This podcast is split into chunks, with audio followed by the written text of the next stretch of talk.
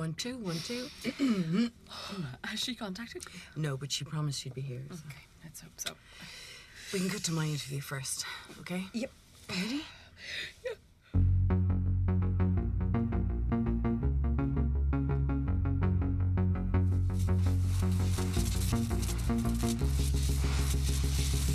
Ah, Gremlins. Pity. Love that tune.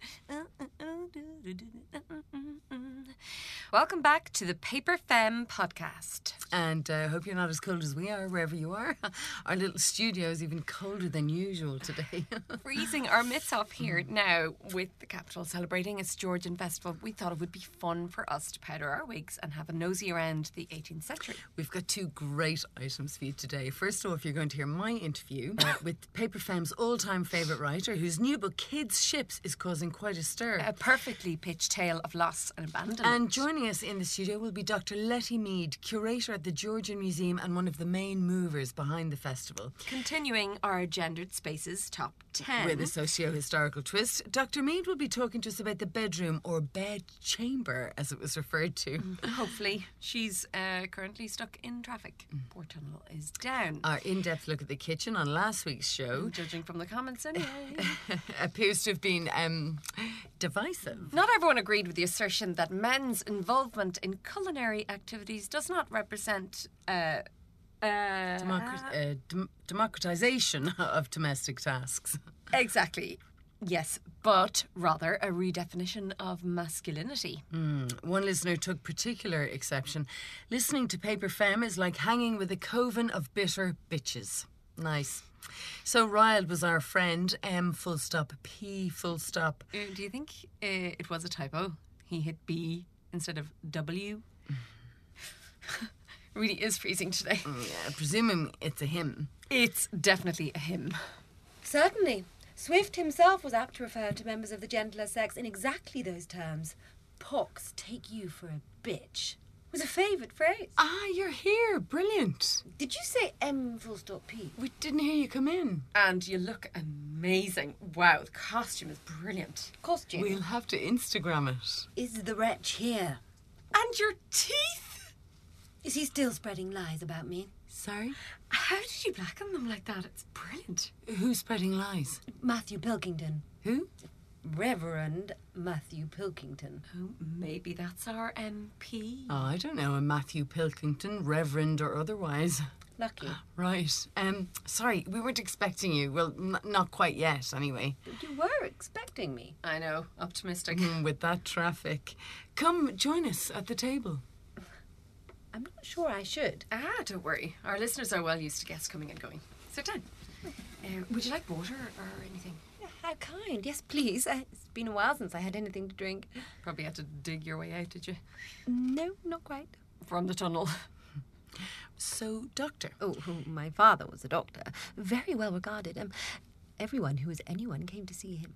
Well, our 18th century specialist and originator of the Georgian Festival with events on all around town is, against the odds, here with us in studio. Festival. And looking fantastic. Too right, very kind. So, Dr. Mead. His name wasn't Mead. He was Dr. Van Lewen. But I have relatives who are Mead. Are you acquainted with the Meads?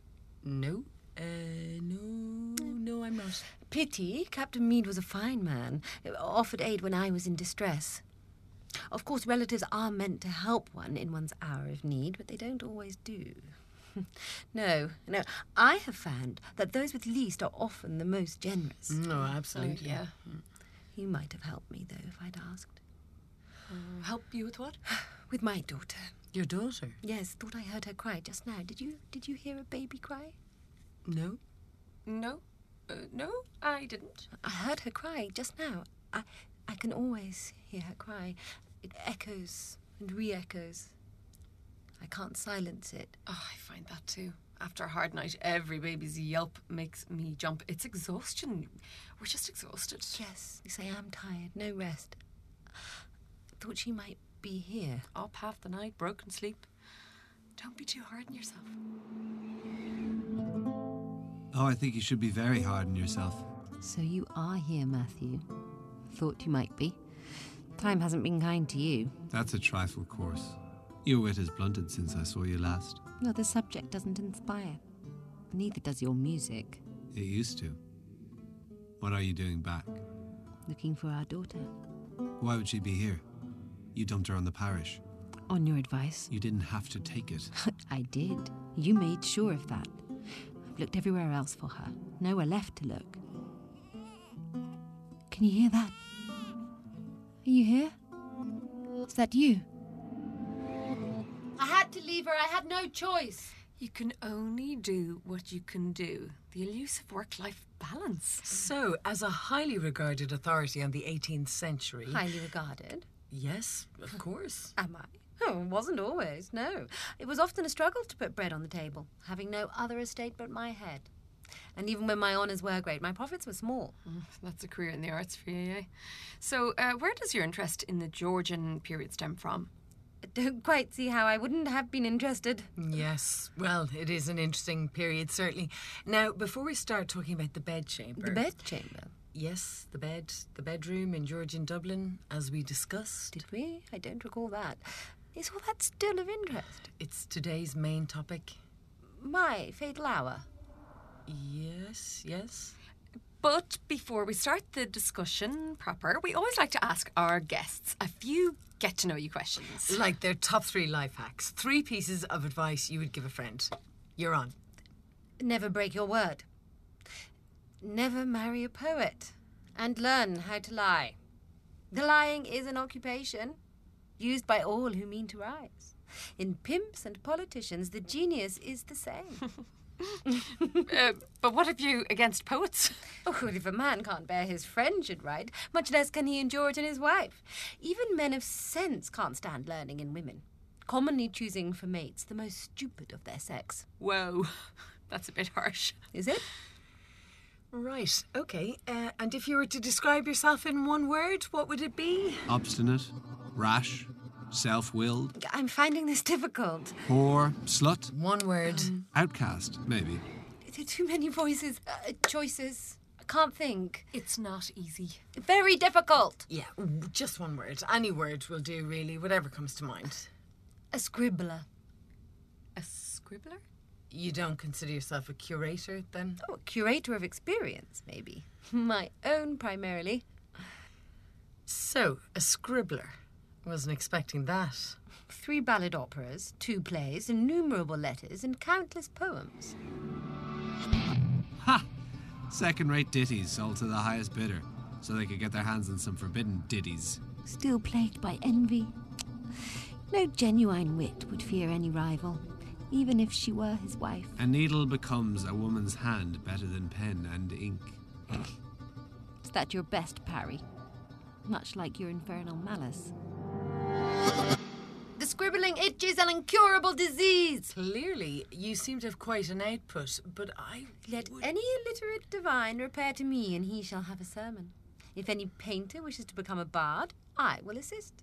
If any person wants a flattering dedication, any player a prologue, any beau a billet doux, any lady a melting epistle, any undertaker an elegy, any stonecutter an epitaph, or in short, anything in the poetical way shall, by applying to me, be dispatched in the most private and genteel manner and at the most reasonable rates. You've a very, well, unusual approach to history. I like it. Your first person technique. And what source are you quoting from there? An advertisement for publication in the London newspapers. In the 18th century. Of course. Do you have it on exhibition currently? No. I haven't laid eyes on it for years. Impressive memory. Well, if I read anything particularly charming, I never forget it. Lucky. I can prove it to you if you like. That wit and memory are not incompatible. Please. Okay. Choose a Shakespeare, any Shakespeare. Give me a line, one line only, and I will continue with the speech. Any Shakespeare. I did uh, Hamlet for the leaving. You're leaving of what? Hang on. How does it go? Oh, that this that this too To solid flesh would melt, thaw, and resolve itself into a dew. Or that the everlasting had not fixed his canon against self slaughter. If I could bring us back on topic. Bravo! Test me again. No one can best me at this game. okay. Uh, um um Actually, I'd be curious to hear about uh, gender identity in the 18th century. gender identity. Maybe gender as performance would be better. In a world where gender defaulted to man or woman. Well, if I understand what you mean, and I must admit I'm not entirely sure I do. Um, I remember one Christmas the Dean wanted to know what I liked best, and I said I wished I was a man. The Dean? Dr. Swift. Swift. As in Patrick's Cathedral Swift. Yes, who else? If I have any merit as a writer, it is due to him, and the pains he took to teach me. Though, to tell you the truth, he was a rough sort of tutor. If I made use of an inelegant phrase, I was sure of a deadly pinch, and often received chastisement before I knew my crime. Interesting, though I really wasn't expecting such an anecdotal approach. You wanted something more high minded. Are you too of the opinion that a woman's mind is of little interest? No, no, not at all. Of course not. I just wasn't expecting our interview to run quite like this. Your decision to reenact, embody even your own research has taken me a little by surprise, that's all. But it, it really brings the past to life, makes it accessible, you know, really vibrant. Thank you. I was frequently paid to recite. One landlady in London needed something new to produce to her customers. And I became her Exhibit A for any person wishing to pay for well bred talk. There to raise the tone of her establishment, I presume. Not an onerous task when the background noise was the near constant creaking of beds and drunken singing. What are you doing? Bit of ambience, that's all. It's not helping. And I sat with amiable guests discussing Milton, Shakespeare, Spenser. One gentleman even paid a whole two guineas for my poetical discussions.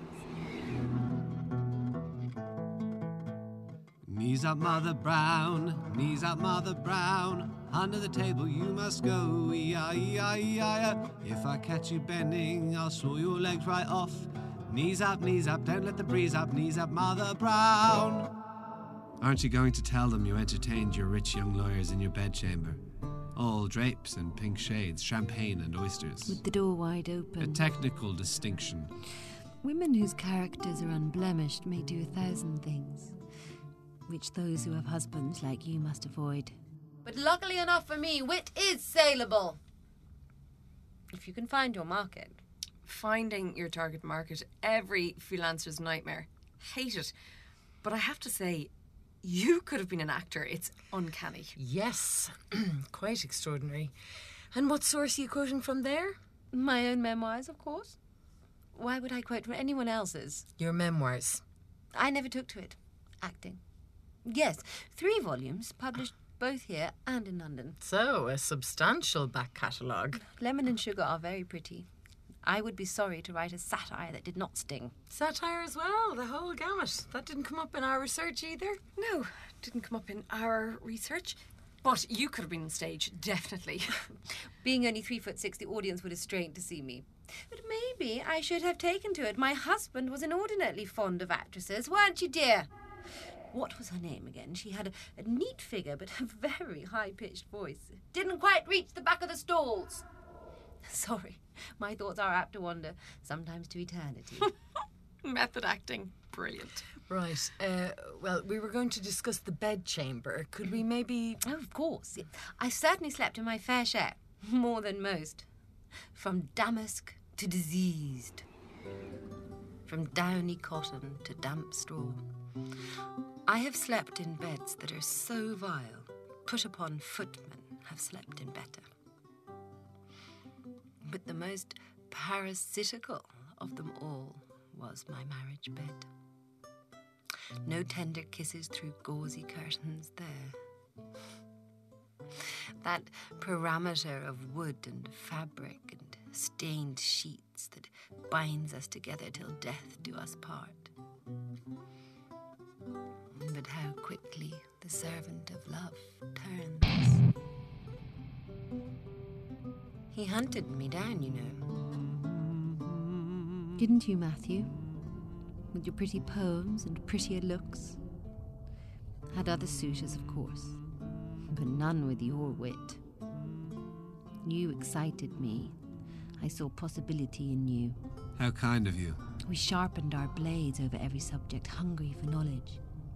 And we were evenly matched. Well, except in affairs of the heart, of course. I adored you. And gullible child that I was, I fell for your ruse. Back to the Paper Your occult ambition, your narcissism, it was still unapparent. What would you have been without me? Languishing in obscure gentility. Don't charge me with obscurity. Sweet sixteen and great granddaughter of the Earl of Kilmallock. A good catch for a watchmaker's son, with nothing to his name but an owl and a lute. I should have taken more notice of the owl, its import. Who keeps death as a pet? I hope you don't think me rude, but I'm finding your method of presenting information, well, confusing. Are you? I've always been considered an excellent raconteur. I like it.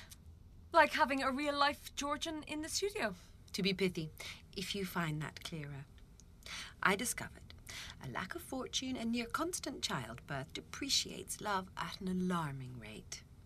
Being a low level cleric, his only hope of walking in better stocked gardens was, well, to prove himself a cuckold. He employed an impressive array of stratagems, leaving me alone with dandies and libertines, arranging overnight excursions with well known philanderers, enticing me with dark eyed students and rich old men to see if I would fall. You see, it was Mr. Pilkington's pockets that would bulge if I acceded to their requests. Mr. Pilkington. Yes, my husband, Matthew Pilkington. Your husband. Of course. I'm sorry. Yes, so am I. But even the happiest wedlock is at best but tolerable. And they said I defiled the marriage bed. You defiled the marriage bed? Lies! How often must I, I refute it? Why will no one believe me? I didn't mean to cause offence. I was just trying to follow you. What is there to follow? Well, I'm a little lost, to be honest. It's quite simple. All he needed was a little corroboration for his final play, his black card. But I didn't think he'd be so disobliged by my innocent desire to learn. It was, I admit, unwise to have a man who was not my husband in my our bedchamber so late at night. Matthew's merry band of armed men bursting through the door to find me in the compromising position of reading. Swords were drawn, heads broken, and we were taken prisoner. he even tried to kiss me on the head like you might a dog.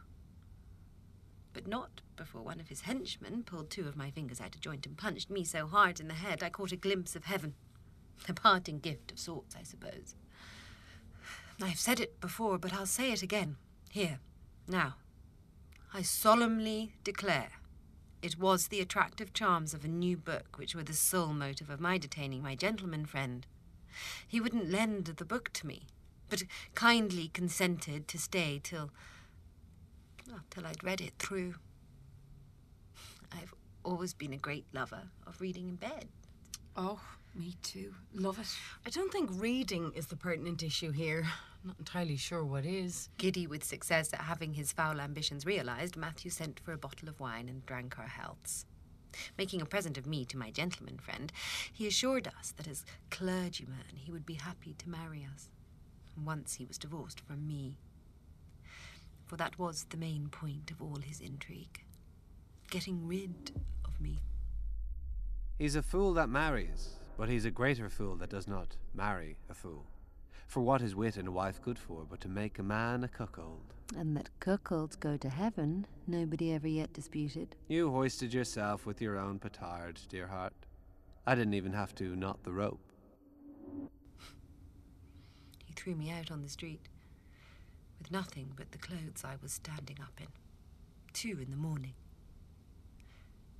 And I was heavily pregnant. The wretch. He wouldn't even let me say goodbye to the children. That's awful. Oh, maybe he just concurred with Dr. Swift that a horse is better than a wife. He was adamant that a horse gives better exercise and more pleasure. Did Swift really say that? Huh. Fascinating. Yes, yes, it is. Who was he, by the way, your gentleman friend? Sorry, I'll stop you there. It's a reasonable question. It may be, but for clarity's sake, uh, for our listeners, who are you impersonating? How can I impersonate myself? That would be some trick. I've travelled in disguise, all right. Even been taken for a widow. A mistake which was never in my interest to clear up. Really is all very interesting, Dr. Mead, but I um, was never doctor. I thought I'd made that clear, didn't I? But I did go under the name Mrs. Mead when driven out of town. Had to take the boat to London, of course. sorry. But just to try, if we could, to clarify matters, what name are you going under today, Mrs. Mead? The name I usually go under. Which is? Letitia Pilkington. Who else would I be? So, just to be absolutely clear, you are not Dr. Letty Mead, Museum Curator, Georgian Specialist. No, I never said I was. But I am a Georgian specialist. Can't see how I could be anything else. But you're not our guest. You're the one who invited me to join you. Our expected guest. Well, guests are by their nature often unexpected. So, who are you? As I've already explained, I'm Leti... You are hard of hearing. The poor Dean tried to hide it too. One always had to shout, Letitia Pilkington! I'm not deaf. I just don't believe you. no need to shout. I'm not shouting. She was the one who was shouting. Because I thought you couldn't hear me. Why can't you let her speak? some nutter who thinks she was born in 1730. You're forever trying to take over. 1709, actually. I'm not sure whether it was Cork or Dublin, though. That's it. I've had enough. I think we'll go to my interview now. Yours is a really great success story for female writing, and we wanted to celebrate that here on Paper Femme with a sneak preview of your novel Kids Ships. Pleasure to be here.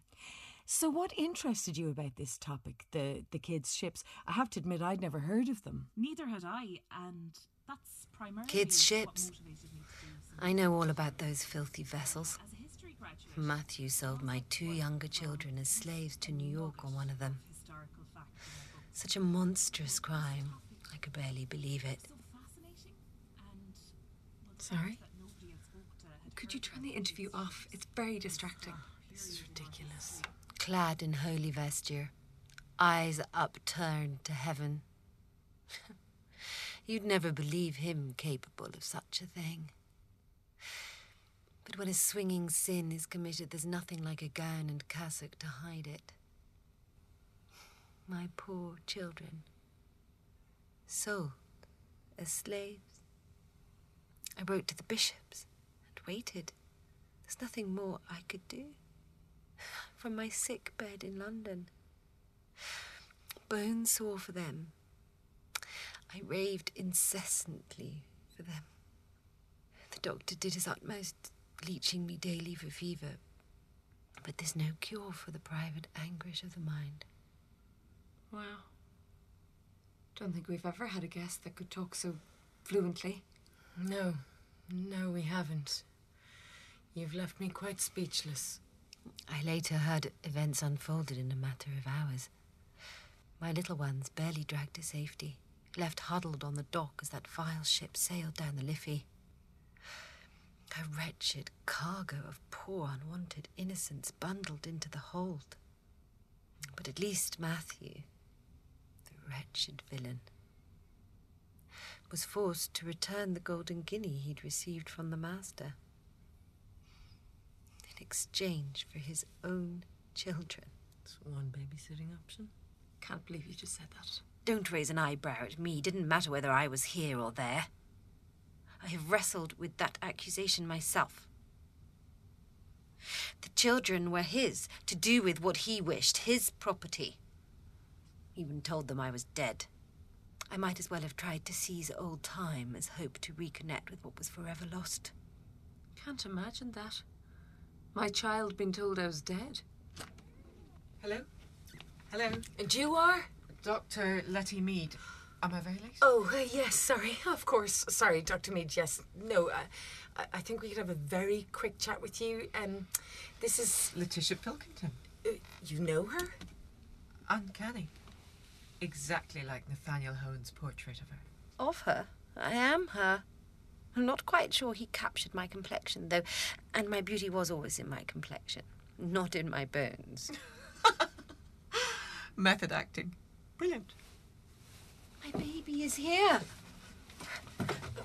What are you doing? What? That's mine, my equipment. There's, there's no baby here. Oh, you- you're off your head. I'll call security if you don't stop. Put down your sword. Well, uh, don't have a sword. Oh, you pulled my two fingers out of joint. No, I haven't. You will not throw me out of my own house. They have never, ever shamed me to silence, nor will you. I can't imagine anyone silencing you. Throw you out. I'd throw you in jail. Nothing but a common prostitute. Say what you like. You got what you wanted. I died in time for you to marry another. It might have been easier if you had just granted me a divorce, mightn't it? Oh, I am tired of this bickering. I don't hate you. I'm just in apathy of you.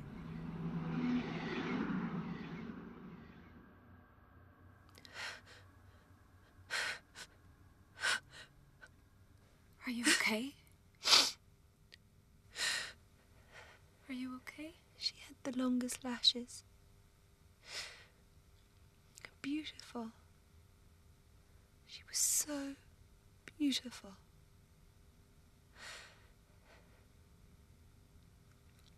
But when snares and twigs are spread for a poor bird, it cannot well escape. I lost other children.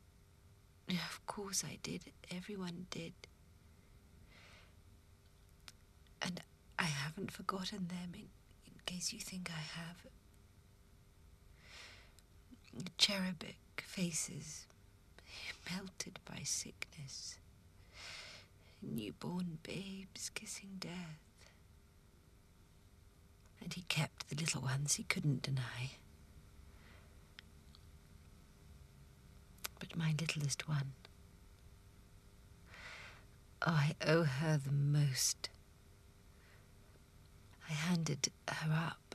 I gave her away.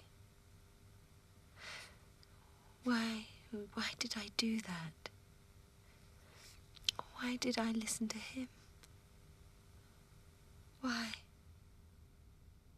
Why? I'm sorry, my little one. I'm so sorry. Come back. Come back to me. Come back to Mama. Please. Oh, I'm coming. Mama's coming. Mama's coming. Don't leave. Wait. Come back. Come back. She's gone. Disappeared. Who was she? No idea. Odd, because um, actually where we are now would have been known as Lasers Hill, Right. where Letitia lived uh, before she was caught in flagrante with a book, or so she claims. Actually, you should read her memoirs. That is odd. So we could be in her house? Could we? Suppose so. Virginia Woolf was a big fan. Thought her very neglected. Her actual house? Ooh, must have been a ghost. Ooh. Oh, you frightened her away. I think her poems, or one of them anyway, was published by Pope's editor. Let's check that. Hmm. Well, we've run out of time, so join us next week for another episode of Paper Femme when hopefully I hope we'll get to hear the rest of my interview without interruption. Bye. Bye for now. Bye. Until next week. Oh, and you can get all the information about the festival on our website, Dublin Georgian Festival at dgf.ie. Oh, I'm so sorry. I'm really late. I'm, I'm really late. I? I. well, as you saw yourself, hopefully they'll have got the website details. Oh, oh, yeah, I thought you were talking to her.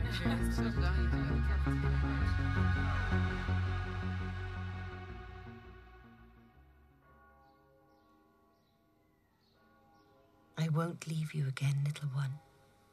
I promise. He bought a cat with his only penny, for where he had slept the mice were many. And he found Miss Puss a fine device, for she kept his garret quite, quite, quite clear of mice.